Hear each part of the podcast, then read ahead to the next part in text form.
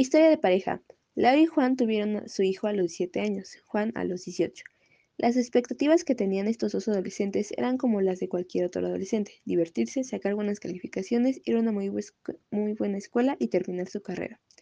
Ellos dos se conocieron en la secundaria. El embarazo de Laura fue inesperado. Se lo ocultaron a sus padres durante seis meses.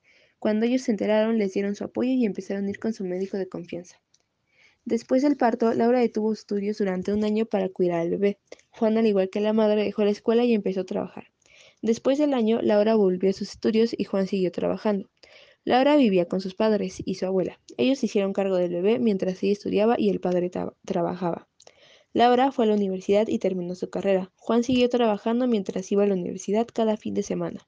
Laura, al igual que Juan, siguen trabajando para cumplir su sueño y poder vivir con su hijo, ya que él vive por separado.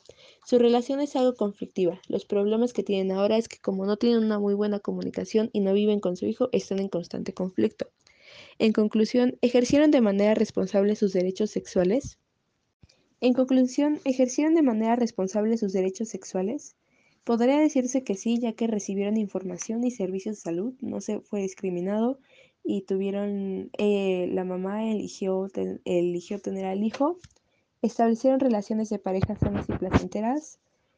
Al principio sí, pero después empezó lo que fueron los, como dice la historia, los problemas de comunicación y para ello empezaron las peleas y en este momento ya no se habla la pareja.